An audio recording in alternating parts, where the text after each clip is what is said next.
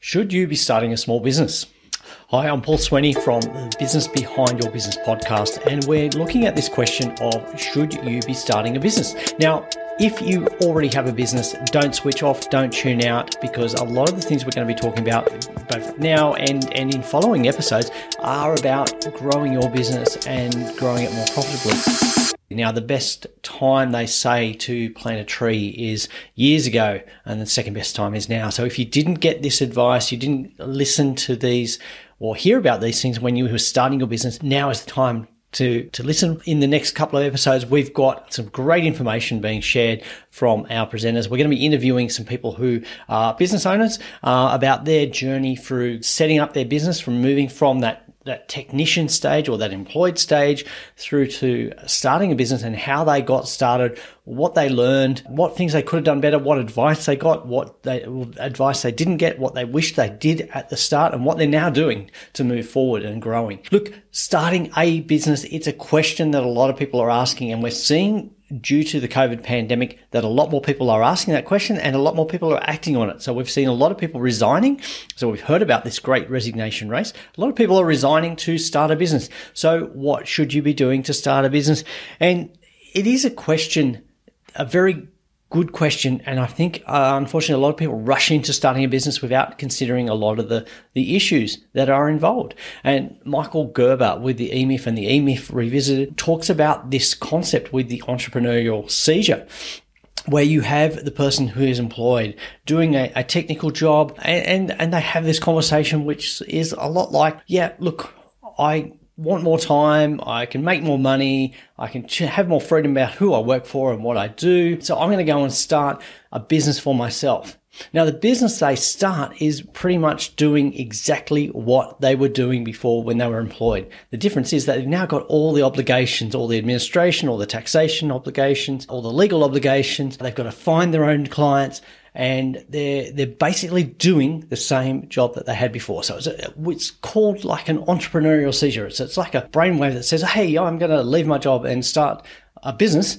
But really, they've created a business that is exactly the same as a job. Now, we want to avoid that because we want to grow a successful business that can operate without you, that does give you that freedom to have more time, to make more money, to have freedom to do the things that you really enjoy.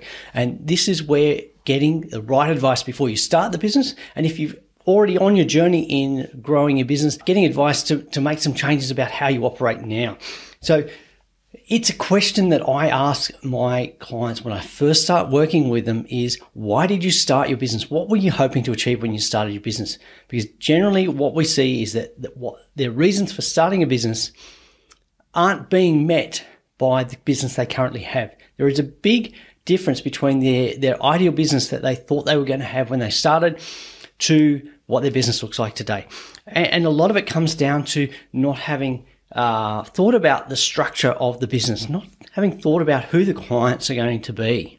What's the market? How many people are in this industry? How much competition am I going to have?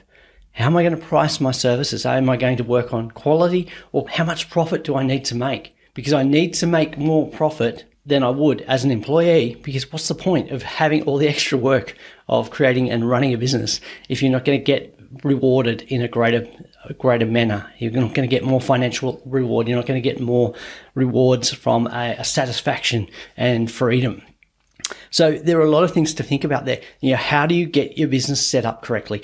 What funding do you need? And I mentioned that we're going to talk to a number of advisors coming up as well as, as business owners. And we're going to look at things about how you choose the right structure or whether you need to change the structure you're in. You know, how do you raise money? capital raising. You know, do you want to grow your business and how much money are you going to need to grow that business? Who is going to fund your business? Can you get access to government incentives, grants for doing, you know, your new product development or growing your business or starting a business in an area that, that is needing new business investment? The government likes to encourage those sorts of things. You know, what are startup hubs and incubators? How do they work? And is it right for your business? Is it the right thing? What are the benefits of working through one of those processes? What are the disadvantages? Yeah. What do we mean when we talk about startup? You know, we, startup is a, a very broad term, but how it's viewed is different to the concept of starting a business. So just starting a business doesn't mean you're having a, a what we call the startup phase or a startup style business. So we're going to investigate that. So what systems and processes do you need in place to make your business run smoothly? How do you go about hiring people? How do you set a business plan? How do you decide how you're going to grow your business profitably, successfully? And at the end of the day, how are you going to sell your business or exit from your business in the most profitable, beneficial way for you? You know, there are things like taxation. How do we manage the tax so that we spend less of our cash flow on tax, that we don't have as much of our profit when we sell the business eaten away by tax? So there are a lot of things to consider. Now, we've already talked about some of these concepts and issues in past episodes. So I'd encourage you to go over to the website and check out all the past episodes. So go to thebusinessbehindyourbusiness.com all of the previous episodes are, are up there. You can view the, the detail, the show notes for each each podcast and listen to them direct from the website or um, subscribe using your favorite podcast player. And, and, you know, the Business Behind Your Business podcast is available on pretty much every podcast player that you, you can find. So have a look at what we've already published. Um, watch out for some of the upcoming episodes. Subscribe to our newsletter so that you hear about what's coming up and who we've got on coming up on the show.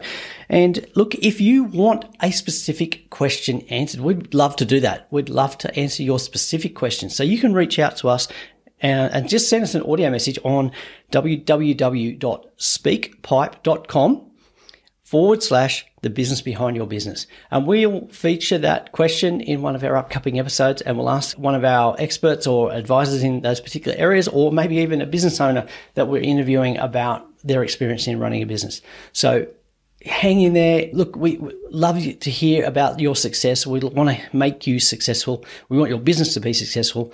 And look, if you're in this phase of starting a business or you've already got an existing business, but it's not achieving the results you want, then stay tuned. We've got some great uh, presenters coming up and love to hear your uh, questions and your feedback. So keep listening. And we want the message out there. So we want to help as many businesses owners as possible. So please, uh, look, if you've been listening to the Business Behind Your Business podcast and you've been enjoying it, you found it helpful, please share it with a friend or, or somebody else that you know would benefit from it. Thanks for listening. Do you have a question you'd like our team of experts to answer? If you do, send your question to podcast at thebusinessbehindyourbusiness.com. To hear more from the business behind your business, don't forget to subscribe using your favourite podcast player. Or you can visit the businessbehindyourbusiness.com website.